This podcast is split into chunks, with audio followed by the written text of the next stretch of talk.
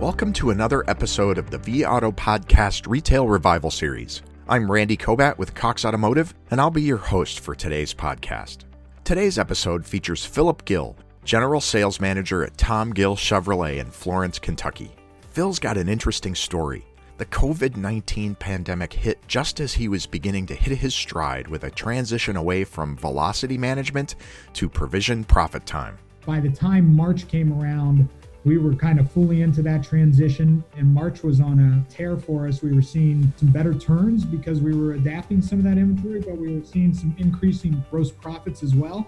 And then you know on march 23rd all of a sudden in the state of kentucky i was relegated to online sales and curbside deliveries only as the showroom got closed. In some ways the pandemic helped phil put his transition to ProfitTime into high gear it forced him to look at his current inventory and overall market conditions, find his footing, and start to make some headway that resulted in a store wide sales record in used vehicles for the month of May. A lot of that success was from the fact that my inventory was really, really well positioned. I wasn't sitting on old stuff anymore. Went into May with four what I called my pre COVID vehicles. My conversation with Phil covers a lot of ground including how he's looking at used vehicles to make up a shortfall in new vehicle inventory and how he's moving aggressively into digital retailing, an area of his business that prior to the pandemic had been important, but now it's a centerpiece for how he plans to do business in the months and years ahead.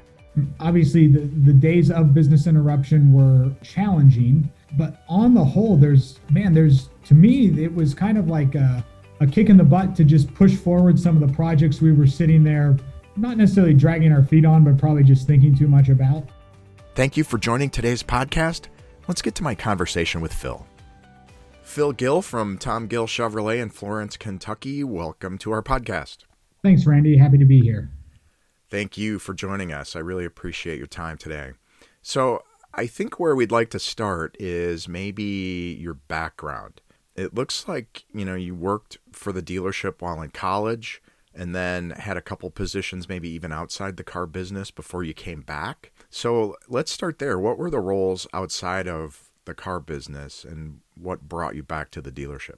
Sure. So um, outside of the car business so after i graduated uh, college i was an accounting and information systems major in college graduated there and went to work for uh, company named TJX. They're the corporate company for TJ Maxx, Marshalls, and Home Goods. And so I worked with them on basically kind of as a business analyst, but effectively I had control over shipping product for certain business segments to all the TJ Maxx stores across the country in order to maximize turn effectively. So worked closely with the buyers to make sure what they were buying was ending up in the right place to make sure that that inventory turned as quickly as possible. So I worked with them for a little bit over a year. And then my dad, who is uh, the dealer principal at Tom Gill Chevrolet, put the hard press on me to come back and um, started the move back into the dealership. But uh, before starting full time back in the dealership after that, I spent about six months with the Palmacala Group. They're our CPA firm. They do mostly dealership accounting work. I spent six months with them through their busy season doing audit, tax work, and a little bit of a financial analysis. Wow, that's really interesting. So, being a, a, client of ours, you're intimately involved with inventory management at the dealership. That is correct. So, compare and contrast inventory management at a big retailer like TJ Maxx and the experience you had there versus the car dealership. Yeah, you know, it was actually really interesting. When I was there, one of the big corporate pushes for TJ Maxx was increasing their turn and cutting the amount of just that sounds familiar. Yeah, exactly. and uh, it was really about cutting the amount of excess inventory that they were carrying just in their warehouses or things along those lines. So it was basically shortening the cycle of acquisition of inventory to the sale of that inventory and then doing it over again. So, you know, for our business segments that I was in, the, the goal was basically a four week turn for the inventory across the country which, especially at that point in time, really aligned and still now aligns very closely with what we're trying to accomplish here at the dealership and what many dealers are striving for, at least, you know, turning that inventory at least 12 times a year. I know you've been focused on used cars, and I understand you've been beginning to leverage ProfitTime at the beginning of this year. So, what factors led you to consider ProfitTime and make it part of your used vehicle inventory management strategy? Sure. So, I directly, just a little background here, I directly ran our uh, used vehicle department for about three and a half years. And, you know, in that time, from a volume standpoint, we went from selling uh, roughly 70 vehicles a month up to last year's average was 163 vehicles a month. And, you know, I actually signed up with ProfitTime as soon as it was released. I was on board with ProfitTime. And it was one of those things, though, that I was kind of playing around with. I was watching, but I didn't necessarily have a full grasp of how to use it, right? I was in the discovery phase of how to apply it to the inventory. And as this was going on, I was also doing some deep analysis of our inventory as far as what's turning, what are the grosses, where where am I doing it? Because what I was finding was that it was becoming difficult in the sense that I had to increase my turns because my cars at a certain point were then becoming unprofitable, but it was happening sooner than I would like. So it was like, okay, I was thinking through how do I fix this? And somebody at that point in time had requested that I pick up Dale's book, Gross Deception, read through that and was like, oh man, I wish I'd read this six months ago. And that kind of developed into implementing that in a much harder way kind of the ProfitTime strategy, the acquisition strategy, how to get rid of the cars, and kind of thinking through the pricing of the vehicles based on the ProfitTime score. Started implementing that pretty hard at the beginning of this year and um, really had it going quite well up until COVID 19 kind of changed the game for a brief period of time there. Yeah. And it sounds like your early findings, those were the same that we had that drove us to develop ProfitTime was the window within which a used car has a profitability opportunity was shrinking, right, getting smaller and smaller. And you saw that and lo and behold, ProfitTime's helping you manage that in a different way. Yeah, it was really funny because a lot of the things I was finding, I started reading ProfitTime and I'm like, oh my gosh, this is exactly what I'm seeing. And it was interesting because the good thing was that because I was already a pretty big believer in you know turning the inventory and I was already pretty much practicing because something I learned at TJX was you know your buying pattern should be supported by what you're selling. And you know one of the big things I learned from them was things weren't selling uh, those buyers didn't have money to buy more right it was about how do we we got to sell out of what we got right so you know, I was already attuned to that sort of stuff. So when I started implementing the ProfitTime strategy, luckily I was in a pretty good position to where it didn't cause a whole bunch of heartache. You know, it was just re looking at my inventory from a different light and saying, okay, what am I doing with these pieces of inventory now? And it was seeing some really good results. You know, by the time March came around, we were kind of fully into that transition. And march was on a tear for us. We were seeing some better turns because we were adapting some of that inventory but we were seeing some increasing gross profits as well. And then you know on march 23rd all of a sudden in the state of kentucky i was relegated to online sales and curbside deliveries only as the showroom got closed. So that pivoted to a slightly different strategy for that period of time. But you know as we're coming out of this we're starting to re-implement those ProfitTime things that i, I think are really going to help us in the long so you were all on board with ProfitTime, really using the solution to help you manage your inventory on the used car side. And then the pandemic hit, and you mentioned a little bit about it. So, Florence, Kentucky, real close to Cincinnati, you had the lockdown in place and you couldn't open your showrooms, or just give us the lay of the land. What happened when the pandemic hit? Yeah, sure. So, as you mentioned, we, we compete with the Cincinnati market, is what we're considered to be in. And it was interesting because Ohio still allowed auto dealers to keep showrooms open and Kentucky did not. Basically, we were up against a closed showroom. Like I said, we could do online sales, we could do so home deliveries, or the customer could come in for curbside, like test drives or pickup or anything along those lines. Thankfully, uh, one of the big focuses of our store over the past several years has been really developing an internet sales team and making sure people can really adapt to the way a customer wants to buy a car. And so while there was a transition, it wasn't as dramatic as I imagine some dealers would have had to go through. You know, it was about a two week period of time of really sitting there and watching how this was going to unfold, right? How are my people going to react? What's the demand going to be? And we started to see, okay, there is a demand here. So, you know, one of the big things I did was I said, we're going to try to sell cars, which I watched closely to start adapting my retail prices to where the market was going. And the goal was to really get rid of the cars I had at that point in time because if you were watching the wholesale side of the business, prices were dropping. And it was like, well, there's a big opportunity there. You know, if I can acquire cars at a cheaper price and there's not a lot of movement within the marketplace as far as overall inventory, I've got an opportunity to really solidify good grosses with good prices. And that was kind of the strategy we took throughout back half of March and through April and part of May. One of the things that I really liked, I was looking at your website before we began to chat here, and it's really clean right? You have a real simple call to action. There's, you know, just one form fill eh, with maybe some drop down. You can even apply for financing right there. Is that new or was that in place before the pandemic hit, eh, before you were kind of relegated to online focused? Most of that was already in place. You know, some of the wording we changed around and things along those lines, but the cleanness, the simple form fills, things like that, we were already operating with. Now, since it happened, we have seen huge increase in engagement with those things. And that's been really fun to watch and interact with. But that was something we were already kind of implementing as a strategy pre pandemic. So you mentioned deciding to sell cars and you know working with your team there to move the business forward. Some of the people that we've talked with on this podcast kind of started with a position of, well, maybe I'll sell three and acquire one to try to move your inventory off the lot because inventory was backing up for most of us. What was your approach there? Did you get more aggressive with pricing or you tried to just match the market? You know my inventory was in about an it was in an okay position. So we were we were going into the pandemic with right around 150 units in inventory. Over that first two weeks where i put a kind of a halt on buying uh, that inventory dwindled to about 130 and then what i did was i did a basically a reanalysis of what am i selling? And i said okay at that point in time any vehicle I had under $10,000 in trucks were selling really well for. It. So I said, okay, here's an opportunity to buy.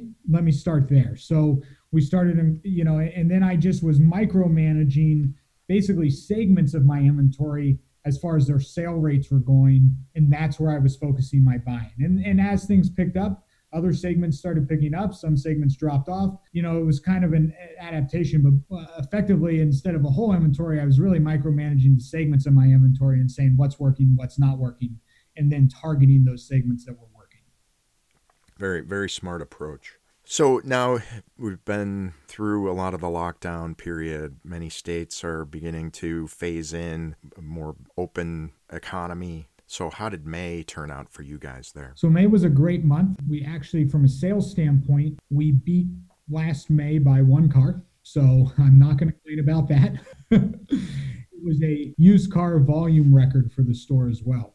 Congratulations. So April was off, but we were also working with literally a third of my entire sales staff. And we we finished down about 30% in April. And then May, we just carried that momentum forward, brought a few people back on and really, really rocked it out in May. But I think a lot of that success was from the fact that my inventory was really, really well positioned. I wasn't sitting on old stuff anymore. Went into May with four what I called my pre COVID vehicles. Now, if I look at that, there was definitely some gross hit I took for get rid of the other ones. You know, it was a really clean inventory going into May, and I had the benefit of a great position in the marketplace to go along with it. So, you know, May turned out to be really well, and, and June's off to a pretty good start for us too.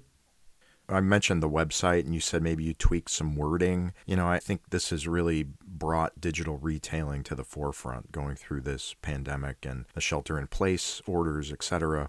Are you contemplating doing anything differently with digital retailing as we go forward or embracing other components of it or, or how do you think that's going to evolve? we've been involved with some level of digital retailing since you know I, I, think it was pretty new to the scene we were playing around with it and we've just continued to invest in it and continue to work it what I'm really liking about, I guess, coming out of what just happened is that we are very well positioned and probably fast forwarded some parts of the digital retailing. And I think it did so on an industry level. So it's like all of a sudden, you know, our, our Darwin menu, we had remote signing capabilities. And with Dealertrack for e contracting, we had remote signing capabilities. And the digital retailing customers were engaging in with a lot more, right? So, as an industry standpoint, I think we saw a lot of benefit from there because it just fast forwarded everything and forced companies to get products to the market, which I was really happy to see. And then for us, it fast forwarded some plans. We were already kind of in the early stages of the transition. And so it basically was just like, okay, we're going now. And, you know, it kind of worked out pretty well because with the smaller sales team I had working, we just went for it and we're able to implement some changes and get some things rocking and rolling. And I was able to bring people back into that world rather than the fighting of changing it when everybody's just kind of stuck into what they're doing. You know, we're pushing forward to digital retailing. We're going to continue to push forward with it. A lot of our advertising now is still pushing people to interact with us online rather than to come into the store. It's just created a lot more efficient sales team for us. You know, hopefully we can keep that going because as an organization are really liking what we're seeing. And so now through May, now we're in early June. I'm assuming your showrooms are open. The showrooms are open uh, in the state of Kentucky. Capacity is still limited to 25%. And, you know, we are getting some walk in traffic. So the back half of May, we effectively could have that same capacity in our showrooms. But overall, about 85% of our traffic was still appointment based. And we're seeing very similar trends at the beginning of June and that's what we're really seeing that digital retailing sticking right is even though showrooms are open consumers are still interested in beginning the process or maybe even completely going through the process online remotely. So now we're in the transition. We had a, basically a split sales team of some guys working sales floor and then our we had guys doing our internet sales so working the internet leads. And our big push now has been basically three guys on the sales floor that were about to be promoted in the internet team. So we we made that, and then we're giving the rest of the floor team through June to say, hey, you know, we've partnered you up with some of our top internet sales guys to learn the ropes. And uh, if you can make it through this month of training, you're you're going to be in there. And basically, we're transitioning and pushing our whole sites to how can we meet the customer online and control it from that point, rather than wait for them just to walk into our. We've talked a lot about the used car side of the business. How are things going on the new vehicle side? And what do you see as top issues or priorities there? So, number one top issue, which I, I don't think is anything hidden, is just inventory levels and how long is that going to last? Being a Chevrolet dealer, you know, General Motors is just getting their factories back up and running. It looks like we're going to be running with an extremely lean inventory through most of the summer. And so that's obviously a little concerning concerning to us, which just puts pressure on the used car business. So to me that's probably the the largest concern is just where's it going to go? I mean, you know, we're we're a store that is usually carrying somewhere between about 220 new cars on lot. Ideal inventory is probably about 250 new cars on lot we will probably be under 100 cars by the end of today. So, you know, that's obviously concerning. We've seen that across the market the steady decline of available inventory on the new car side with the OEMs, you know, not making cars for a few months.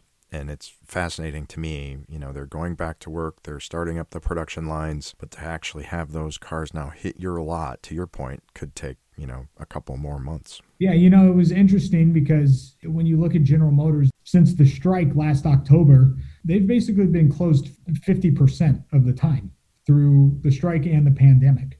Oh wow, I hadn't thought about it in the longer term like that. Right. Yeah. we were finally getting back to like pre-strike inventory levels right when the pandemic hit. So it was like, oh man, you got to be kidding me.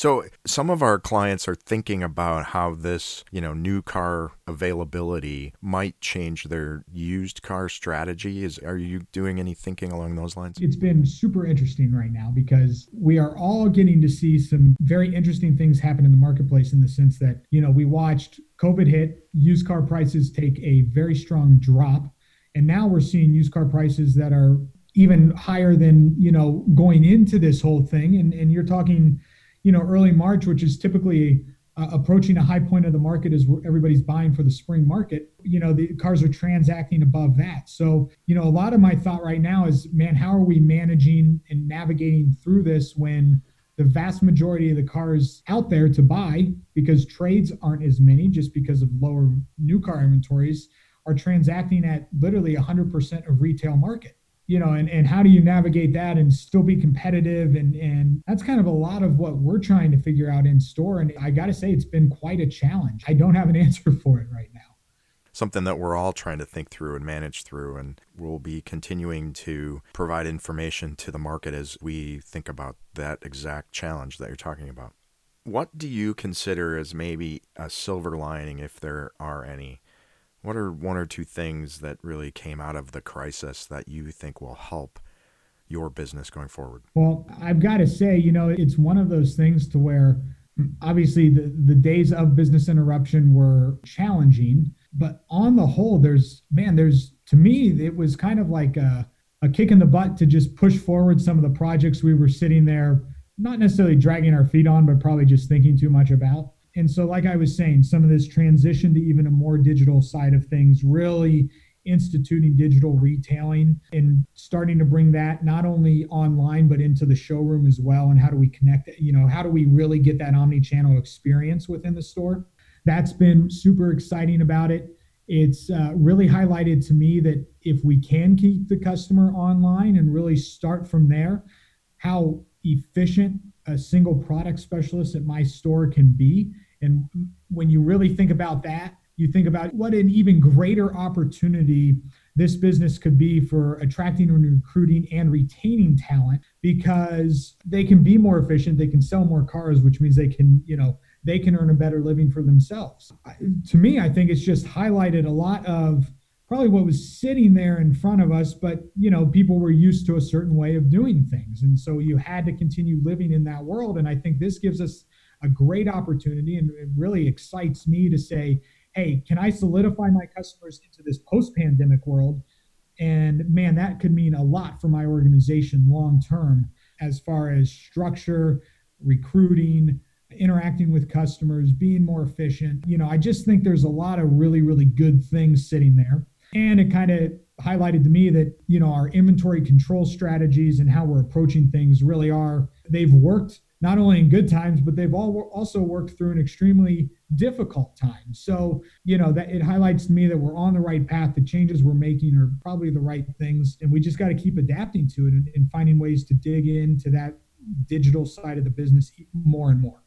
Quite honestly, I think when we come out of this, I'm going to sit back and say, wow, those 45 days of extremely challenging times were probably some of the better days for the organization because it forced us to get even better really quick.